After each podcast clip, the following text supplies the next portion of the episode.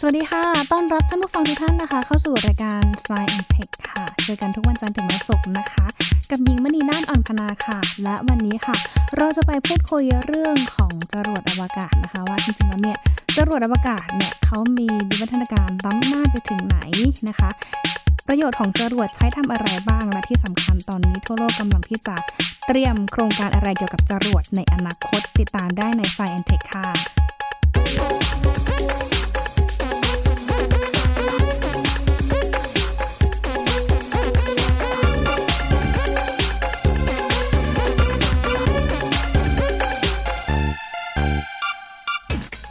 เรื่องของจรวดนะคะ หลายคนอาจจะเคยได้ยินกันมาบ้างค่ะ เกี่ยวกับเรื่องของการใช้จรวดนะคะ ในการลำเลียงขนส่งหรือแม้แต่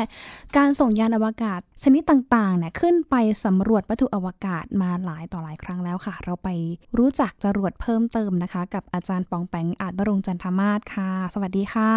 สวัสดีครับน้องหญิงครับสวัสค่ะดีครับสวัสดีค่ะท่านผู้ฟังด้วยนะคะ ก็อยากถามพี่ปองแปงเลยค่ะว่าจรวดจริงๆแล้วเนี่ยตอนเนี้ยถ้าเรา พูดโดยพื้นฐานทั่วไปหลายคนอาจจะรู้ว่าอยากจะอยากรู้ว่า จริง ๆ แล้วเนี่ยจรวดเขา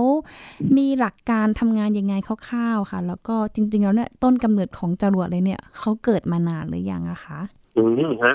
ต้องต้องบอกนี้ก่อนครับว่าจรวดเนี่ยเป็นคำเรียกที่ค่อนข้างกลางๆนะฮะค่ะเป็นคำกลางๆใช้เรียกยานพาหนะที่เราใช้ในการสร้างแรงขับดันนะครับค่ะเพื่อ เดินทางขึ้นสู่อวกาศ ซึ่งจรวดเนี่ยมีมีมีมีหลายชนิดหลายประเภทมากๆนะครับ แล้วก็หลายคนก็พูดว่าบ้างไฟบ้านเราเองเนี่ยก็เป็นจรวดนะฮะซึ่งจริง ๆ มันก็ก็ก็ไม่ไม่ผิดนะครับ ค่ะ อืมแล้ก็วก็ก็ไม่ไม่ผิดมากมาย แต่ว่ามันเป็นแค่ชนิดหนึ่งของจรวดเท่านั้น ซึ่งเดี๋ยวเราจะได้คุยกันในวันนี้นะ อืมแต่เอาเข้าจริงๆแล้วเนี่ยจรวดเขาก็มีหลายประเภทหลายชนิดเหมือนกัน หลักๆที่มนุษย์เราใช้งานเนี่ยค่ะ คือจรวดชนิดไหนบ้างอะคะ จริงๆเราสามารถแบ่งจรวดได้ตามลักษณะเชื้อเพลิงที่ใช้นะฮะสามอืมชนิดด้วยกันค่ะนะครับ ซึ่งเดี๋ยวผมจะจะเล่าให้ฟังต่อว่าสามชนิดเนี่ยมีอะไรบ้าง แต่ว่าทั้งสามชนิดเนี่ยล้วนแล้วแต่ใช้หลักฟิสิกส์ชนิดเดียวกันหมดครับน้องหญิงค่ะก็คืออืม กฎข้อสามของนิวตันนะฮะถ้าใครเคยเรียนมาจะพบว่ากฎข้อสามของนิวตันเนี่ยเขาก็บอกไว้ว่า ทุกแรงปฏิกิริยาจะมีแรงเอ่อปฏิกิริยาเกิดขึ้นนะฮะเป็นคู่เสมอแต่ในทิศทางตรงข้ามหรือ action เท่ากับ reaction นะฮะแต่ว่าอืมในที่ตรงข้ามกัน อันนี้เคยได้ยินไหมฮะเคยได้ยินค่ะ คือทำอะไรไว้ action มันก็จะกลับมาเท่ากันใช่ไหมคะ อยู่ในอ่าลักษณะสวนทางกันเวลาเราใช่ครับ เวลาเราออกแรงทุบโต๊ะเนี่ยอืมเอ่อโต๊ะก็จะ ตีมือเรานะฮะค่ะด้วยด้วยด้วยแรงเท่ากันเลย แต่ว่าทิศมันตรงข้ามกัน แล้วมันก็จะกระทำกันบนเอ่อเขาเรียกว่าบนวัตถุคนละชิ้นนะฮะค่ะเรื่องนี้ต้องเข้าใจนิดหนึ่งเช่น เราทุบโต๊ะ เป็นแรงที่เราทุบเนี่ยเป็น action ที่เกิดกับโต๊ะค่ะแต่ว่า reaction เนี่ยมันไม่ได้เกิดกับโต๊ะนะครับ แต่มันจะมาเกิดกับมือเราเป็นของคนละชิ้นกันยิ่งทุบเท่าไหร่ยิ่งเจ็บเท่านั้นใช่ไหมคะพี่ปงแปงเห็นภาพชัดเจนไหมคะถ้าแบบนี้ ได้ฮะ ได้เลยนะครับ ค่ะประมาณนั้นทีนี้ค่ะเอ่อหลักการของจรวดเนี่ย มันคล้ายๆกับลูกโป่งนะครับอืมเวลาเราเป่าลูกโป่งจนจนเต็มเนี่ย แล้วเราปล่อยเนี่ย ถามว่าลูกโป่งมันพุ่งไปข้างหน้าได้ เพราะอะไรนะฮะคำตอบคือ เพราะว่าลูกโป่งเนี่ย มันออกแรงบีบเอาอากาศออกทางทางรูที่เราเป่านะครับ ค่ะอืมพอลูกโป่งออกแรงบีบอากาศดันออก อากาศก็ดันลูกโป่ง ไปในทิศทางตรงข้ามทำให้ลูกโป่งเนี่ย พุ่งไปข้างหน้าได้ อืมค่ะจรวดก็เช่นเดียวกันจรวดเนี่ยออกแรงผลักอ่าเชื้อเพลิงนะครับ ออกทางเชื้อเพลิงแล้วก็วัตถุต่างๆ ที่เป็นไอพ่นเนี่ยนะฮะออกทางทาง พอออกแรงผลักออกปุ๊บไอ้เจ้าไอพ่นเนี่ย ก็ดันจรวดกลับขึ้นไปบนท้องฟ้าเนี่ยที่ทางตรงข้ามกันคือ เหมือนเวลาเราเอ่อเห มือนเวลาเรายิงปืนนะนะครับ ถ้าปืนถ้าลูกกระสุนมันพุ่งออกไปแรงมากจริงๆมันก็จะเกิดแรงถีบค่ะอะไรอย่างนั้นนะฮะอืมซึ่งตัวตะกี้นี้พีดีอ่าสัญญาณขาดหายไปอะค่ะ ตัวไอพ่นของจรวดอ๋อเนี่ยมันจะออกมาทางไหนนะคะ พี่บองแปงคะไอพ่นเนี่ยมันจะออกมาทางท่อไอท่อท่อไอพ่นด้านล่างเนี่ยนะครับคข้างล่างล้ายๆท่อไอเสียเขาเรียกท่อไอพ่นหรือนอสเซลนะฮะด้านล่างอืมพอมันขับดันเชื้อเพลิงออกด้านล่าง เชื้อเพลิงก็จะดันเอาจรวดขึ้นในทิศตรงข้าม อืมค่ะ มันก็ลักษณะคล้ายๆกับเวลาเรายิงปืนนะฮะ แล้วมันเกิดแรงถีบมันก็เลยอืมค่ะ แรงถีบหรือว่าแรงส่งที่จะส่งจรวดขึ้นไปสู่อวกาศเนี้ยค่ะ หรือแม้แต่กระทั่งบั้งไฟบ้านเราที่กำลังจะมีขึ้นในในเดือนพฤษภาคมเนี่ย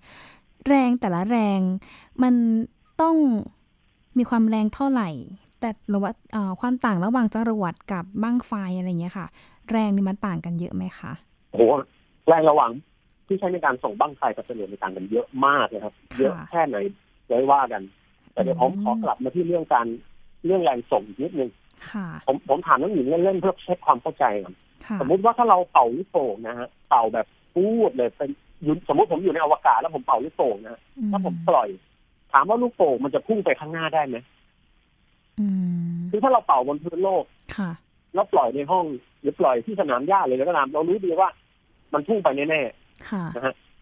แต่คำถามคือว่าถ้าเราไปเป่าในอวกาศแล้วปล่อยในอวกาศคิดว่ามันจะไปได้หรือเปล่า อืม ถ้าหญิงมองแล้วคะมันก็คงไปได้ลักษณะของแบบลอยๆไป แต่ไม่ใช่ลักษณะของแรงดันหรือเปล่าคะพี่บองแปงอ่าจริงๆน้องหญิงก็ตอบค่อนข้างใกล้เคียงนะจริงๆคือหมายความว่า ถ้าเราไปปล่อยในอวกาศเนี่ยครับอืมันมันพุ่งเหมือนกับอยู่บนโลกแหละจริงๆค่อนข้างคล้ายคลึงแล้วมันจะพุ่งได้ดีกว่าด้วยซ้ำเพราะไม่มีแรงต้านอากาศนะฮะอืมค่ะบางคนก็จะเข้าใจผิดว่าแรงขับ หรือแรงที่อากาศดันลูกโป่งออกมาเนี่ย มันจะไม่มันจะไม่เกิดขึ้นถ้าอยู่ในอวกาศจริงๆมันอยู่ในอวกาศก็เกิดขึ้นได้เหมือนกันอ๋อนะครับค่ะไม่เพไม่ราะส่วนเกี่ยวที่กับดันว่าลูกโป่งไปข้างหน้าไม่ใช่อากาศรอบๆแต่เป็นอากาศที่อยู่ข้างใน ทีนี้ถามว่าแล้วทำไมเชื้อเพลิงมันมันมันพุ่งออกมาได้ยังไงนะฮะเมื่อสักครู่เนี้ยผมบอกหลักฟิสิกส์ละคือว่ามันคือแรงแรง reaction เนี่ยนะฮะที่ถีบจรวดขึ้นไปแต่ถามว่าเราจะสร้างแรงถีบเนี่ยได้อย่างไรค่ะอันเนี้ยเป็นเรื่องของ โครงสร้างภาพรวมของจรวดละค่ะจรวดทุกชนิดตั้งแต่โลกมนุษย์ใช้งานมาเนี่ยล้วนแต่ใช้เชื้อเพลิงในการสร้างแรงขับดันนะฮะโดยการค่ะเผาไหม้หมดเลย คือใช้ปฏิกิริยาที่เรียกว่า combustion ค่ะ combustion ก็คือการคือเผาอะนะครับ เหมือนเราเอาเอาไม้มาเผาฟืนเอาจุดเทียนแล้วมันก็เกิดเป็นไฟลุกขึ้นมาอย่างนั้นเลยนะฮะค่ะซึ่งมันก็คือปฏิกิริยาเคมีอืมพอเราคอมบัสที่มัน เอ่อเกิดความเกิดการเผาไหม้เนี่ยค่ะสารข้างในอาจจะเป็นน้ำเป็นอะไรมันก็จะร้อนจัดจนกลายเป็นไอ แล้วก็พุ่งออกมาทางทางไอพ่นด้านล่างครับน้องหญิงอืมค่ะถามว่ามีปฏิกิริยาอื่นนอกจากการเผาไหม้ไหมค่ะในปัจจุบันจรวดที่ใช้ในการส่งยานอวกาศขึ้นสู่ห้วงอวกาศเนี่ยยังไม่มีอืมเรามีแค่คอมบัสชันเพียงอย่างเดียวนะฮะอืมเราอยากจะสร้าง จรวดที่ใช้เชื้อเพลิงแบบนิวเคลียร์แต่เราก็ยังไม่สามารถสร้างเครื่องยนต์ได้ ตอนนี้คือมันมีความซับซ้อนมากในการสร้างเครื่องยนต์จนโปรเจกต์จรวดเครื่องยนต์นิวเคลียร์อะไรพวกนี้ล้มพับหมดเลยนะตอนนี้ แต่ว่าเรามีแค่จรวดที่เกิดจากการเผาอย่างเดียวเท่านั้นตอนนี้ อืมก็คือทุกอย่างที่เป็นพลังงานเชื้อเพลิงเนี่ยเกิดขึ้นจาก การเผาใช่ไหมคะ ซึ่งใช่ตัวจรวดเองเขาจะมีเขาเรียกอะไร มีปฏิกิริยาทางเคมีที่สร้างพลังงานจากการเผาผลาญเชื้อเพลิงจรวด เพื่อที่จะส่งแรงถีบให้มันขึ้นไปสู่ห้วงอวกาศ อันนี้ถูกต้องอืมค่ะ ถูกต้องเลยฮะค่ะ ซึ่งอย่างที่เราเรียนกันมานะครับน้องหญิงการค่ะเผาไหม้เนี่ย มันจะเกิดขึ้นได้ต้องมีสามอย่างหรืออะไรบ้าง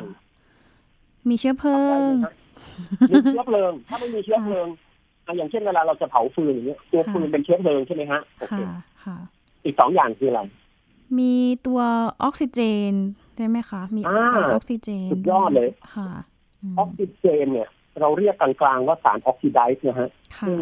มันจะทำให้การเผาไหม้เนี่ยเกิดขึ้นได้แบบรุนแรงนะครับ อืมค่ะ อีกอย่างคืออะไรฮะ อีกอย่างล่ะคะก็คือตัวที่ทำให้เกิดความร้อน ก็คือแฮ่โอ้โหสมเป็นน้องหญิงจริงนี่ถือว่า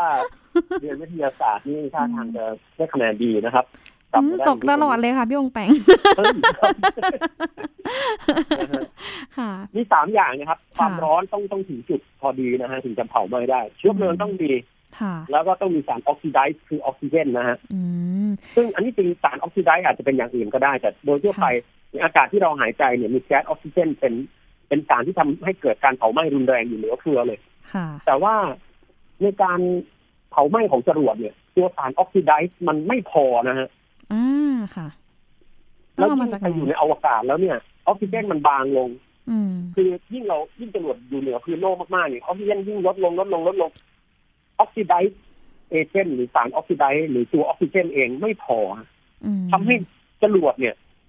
ต้องขนเอาออกซิเจน เนี่ย ติดไปกับลำจรวดเนี่ยนะครับ เป็นปริมาณ คือเอาง่ายๆคือจรวดหนัก สมมติผมเอาจรวดที่พร้อมจะส่งมันชั่งนะฮะหนักร้อยกิโลเนี่ยค่ะเฉพาะตัวสารออกซิไดซ์ก็หนักเกินห้าสิบโลไปแล้วอะครับ ตัวสารออกซิไดซ์ก็คือออกซิเจนนี่ใช่ไหมคะ แก๊สออกซิเจนนี่ใช่ไหมคะหรือใช่ฮะเป็นเป็นออกซิเจนเหลวอื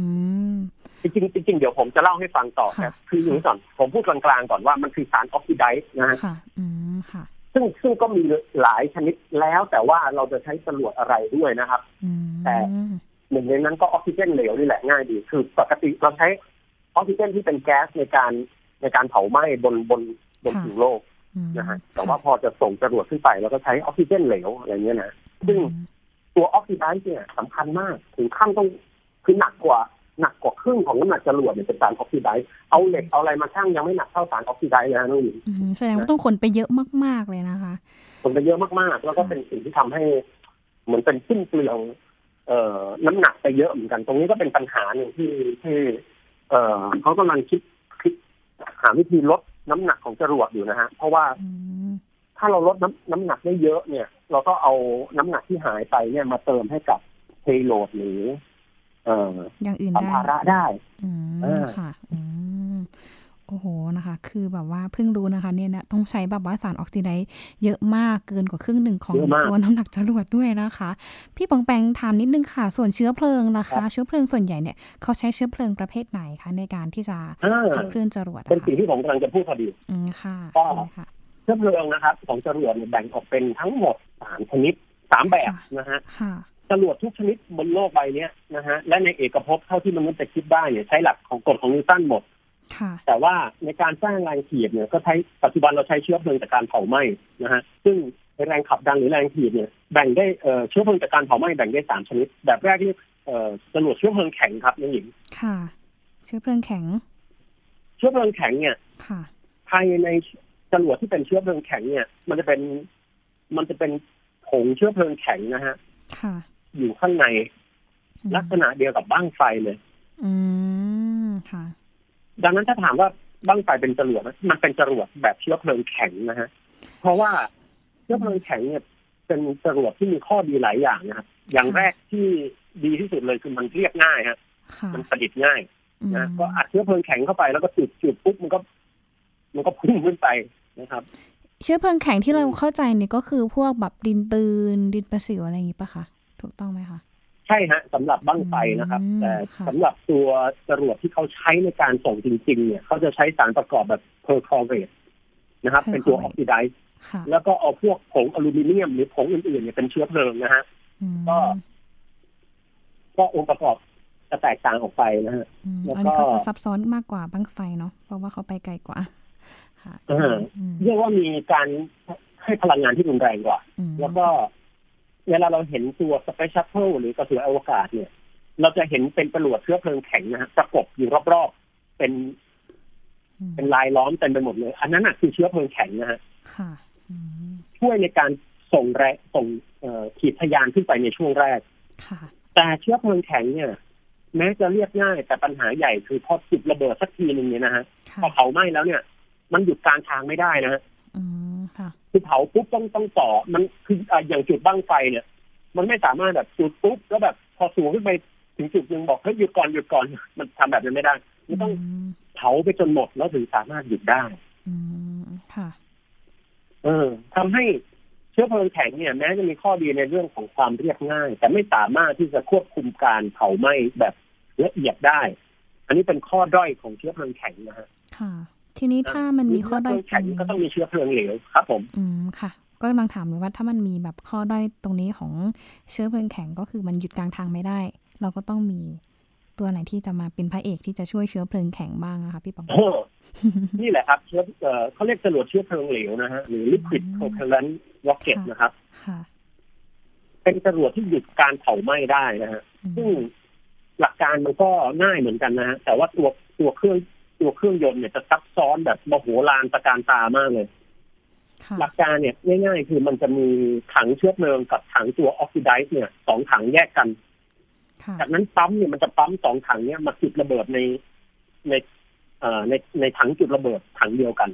อืมค่ะถ้าเชื้อเพลิงถ้าถ้าปั๊มหยุดปั๊มมันก็หยุดการเผาไหม้ได้นะฮะทำให้มันสามารถควบคุมการเผาไหม้ได้ แต่ข้อเสียคือมันจะต้องซับซ้อนมากมาก ๆ เลยอืม นะฮะค่ะเขามีส่วนประกอบหลักๆ ของเชื้อเพลิงเหลวมันมันมีอะไรบ้างอะคะอย่างที่เราเคยรู้จักเคยได้ยินกันอย่างเงี้ยค่ะถ้าเราย้อนกลับไปในสมัยบุกเบิกนะครับ ประมาณเกือบร้อยปีเกือบนะฮะร้อยปีเนี่ย คนแรกๆที่สร้างเชื้อเพลิงวิศวกรจรวดคนแรกๆที่สร้างจรวดเชื้อเพลิงเหลวเนี่ยคือเขาชื่อโรเบิร์ต ก็อดดาร์ดนะฮะเป็นคนอเมริกัน แล้วก็เขาใช้ออกซิเจนเหลวผสมกับน้ำมันเลยฮะอืม เอาน้ำมันมาเป็นเชื้อเพลิงกับออกซิเจนเหลวเลย ค่ะอืมอ่าแต่ถ้าเป็นกระสวยอวกาศ แล้วก็จรวดหลายรุ่นนะครับ อย่างจรวดชื่อ Ariane ก็จะใช้ออกซิเจนเหลวนะฮะเป็นตัว oxidize เหมือนเดิมนะฮะแล้วก็ใช้ไฮโดรเจนเหลว เป็นเอ่อเชื้อเพลิงอืมแต่จรวดอย่าง อื่นๆนะครับ ก็อาจจะใช้น้ำมันก๊าซกับออกซิเจนเหลว มันแล้วแต่ชนิดเลยฮะอืมแต่ส่วนใหญ่ก็คือใช้พวกก๊าซที่เป็นของเหลวแล้วก็พวกน้ำมันในการที่จะเป็นเชื้อเพลิงใช่นะครับอืมองค์ประก็กอบอย่างที่บอกครับเป็นเชื้อเพลิงเหลวอืมดังนั้นมันก็หยุดหยุดการจุดระเบิดได้เนาะอืมค่ะ ทีนี้ที่จะเล่าเป็นเกร็ดน่าสนใจอย่างหนึ่งก็คือว่า ถ้าท่านผู้ชมท่านถ้าท่านผู้ฟังนะฮะแล้วก็น้องหญิงเองถ้าสังเกตดูดีจะพบว่าไอ้ไอ้ท้ายของจรวดเนี่ย ที่เป็นท่อไอพ่นเนี่ย มันจะ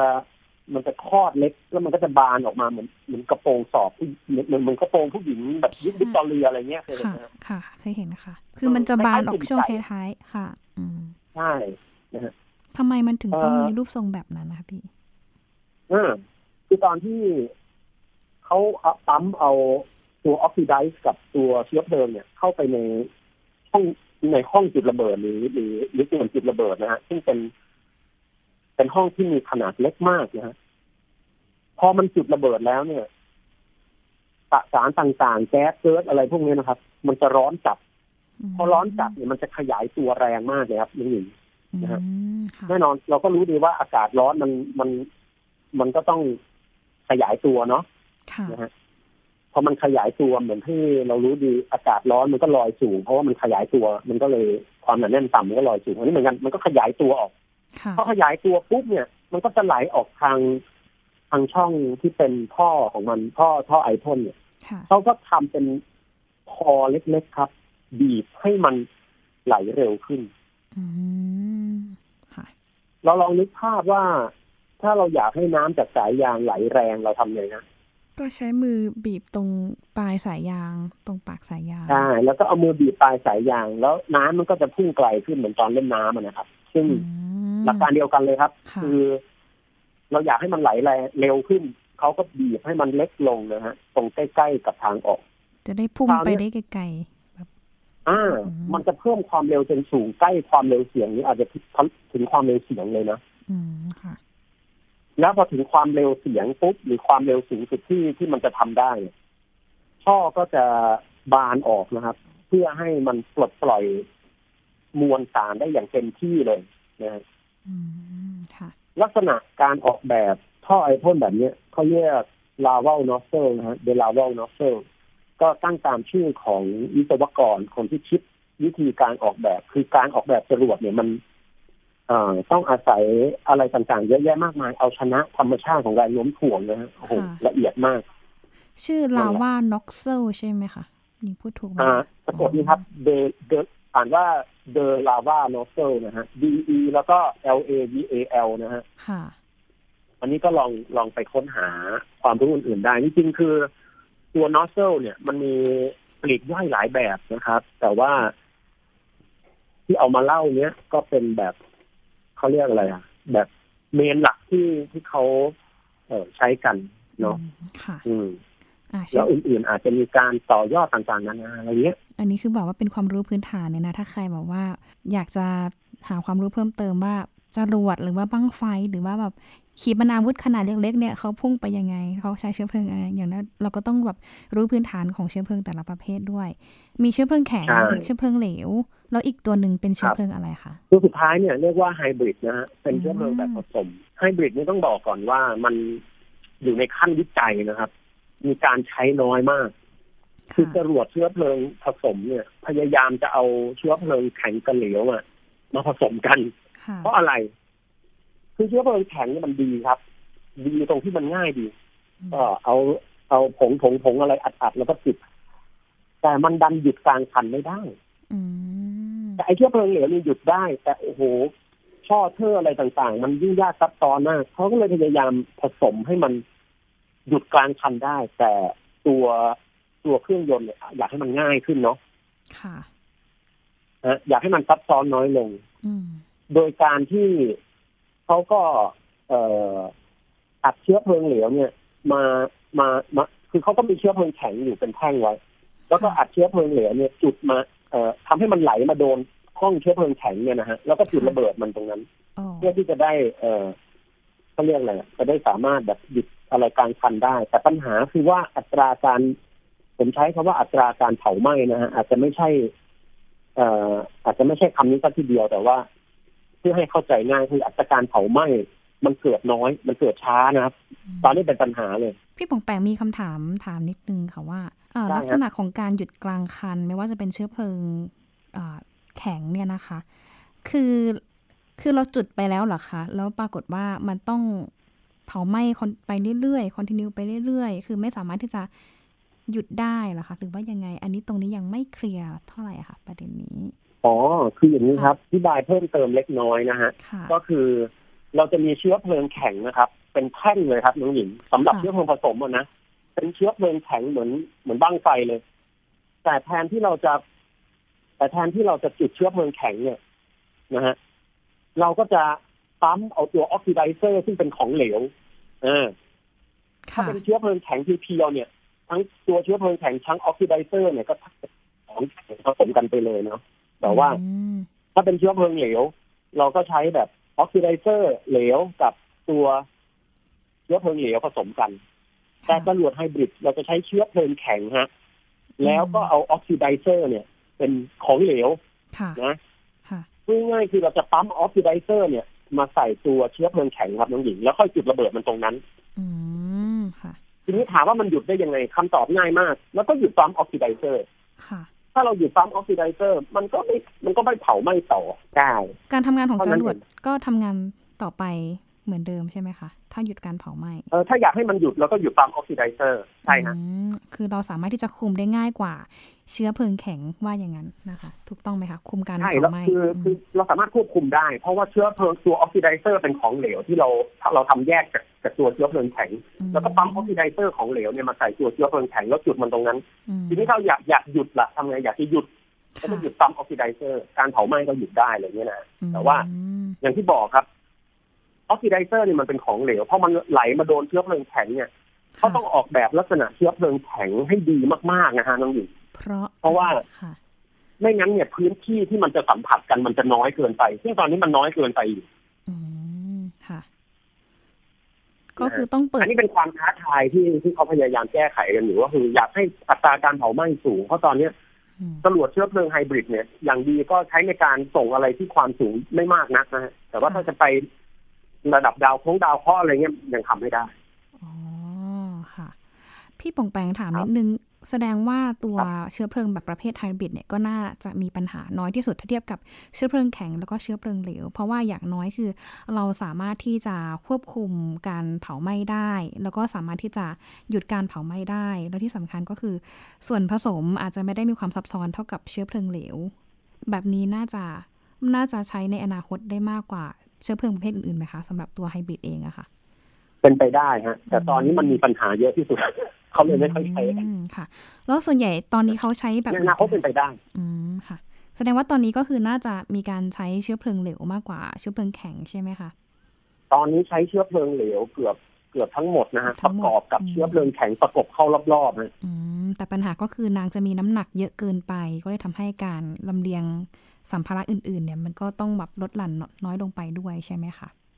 ใช่ฮะอืมอันนี้ก็เป็นความท้าทายของวิศวกรที่ต้องแก้ไข แต่ถ้าขึ้นไปอยู่อวกาศแล้วเนี่ยนะฮะน้องหญิงมันจะมีเครื่องยนต์ชนิดไอออนด้วยค่ะซึ่งโอ้ค่ะเอ่อตัวเนี้ยแทนที่จะพ่นเชื้อเพลิงออกมา เขาจะยิง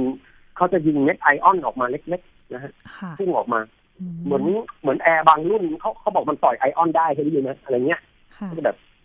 ปล่อยไอออนเป็นเป็นเหมือนเม็ดประจุไฟฟ้าออกมาเล็กๆติ๊กติ๊กติ๊กติ๊กออกมา ซึ่งมัน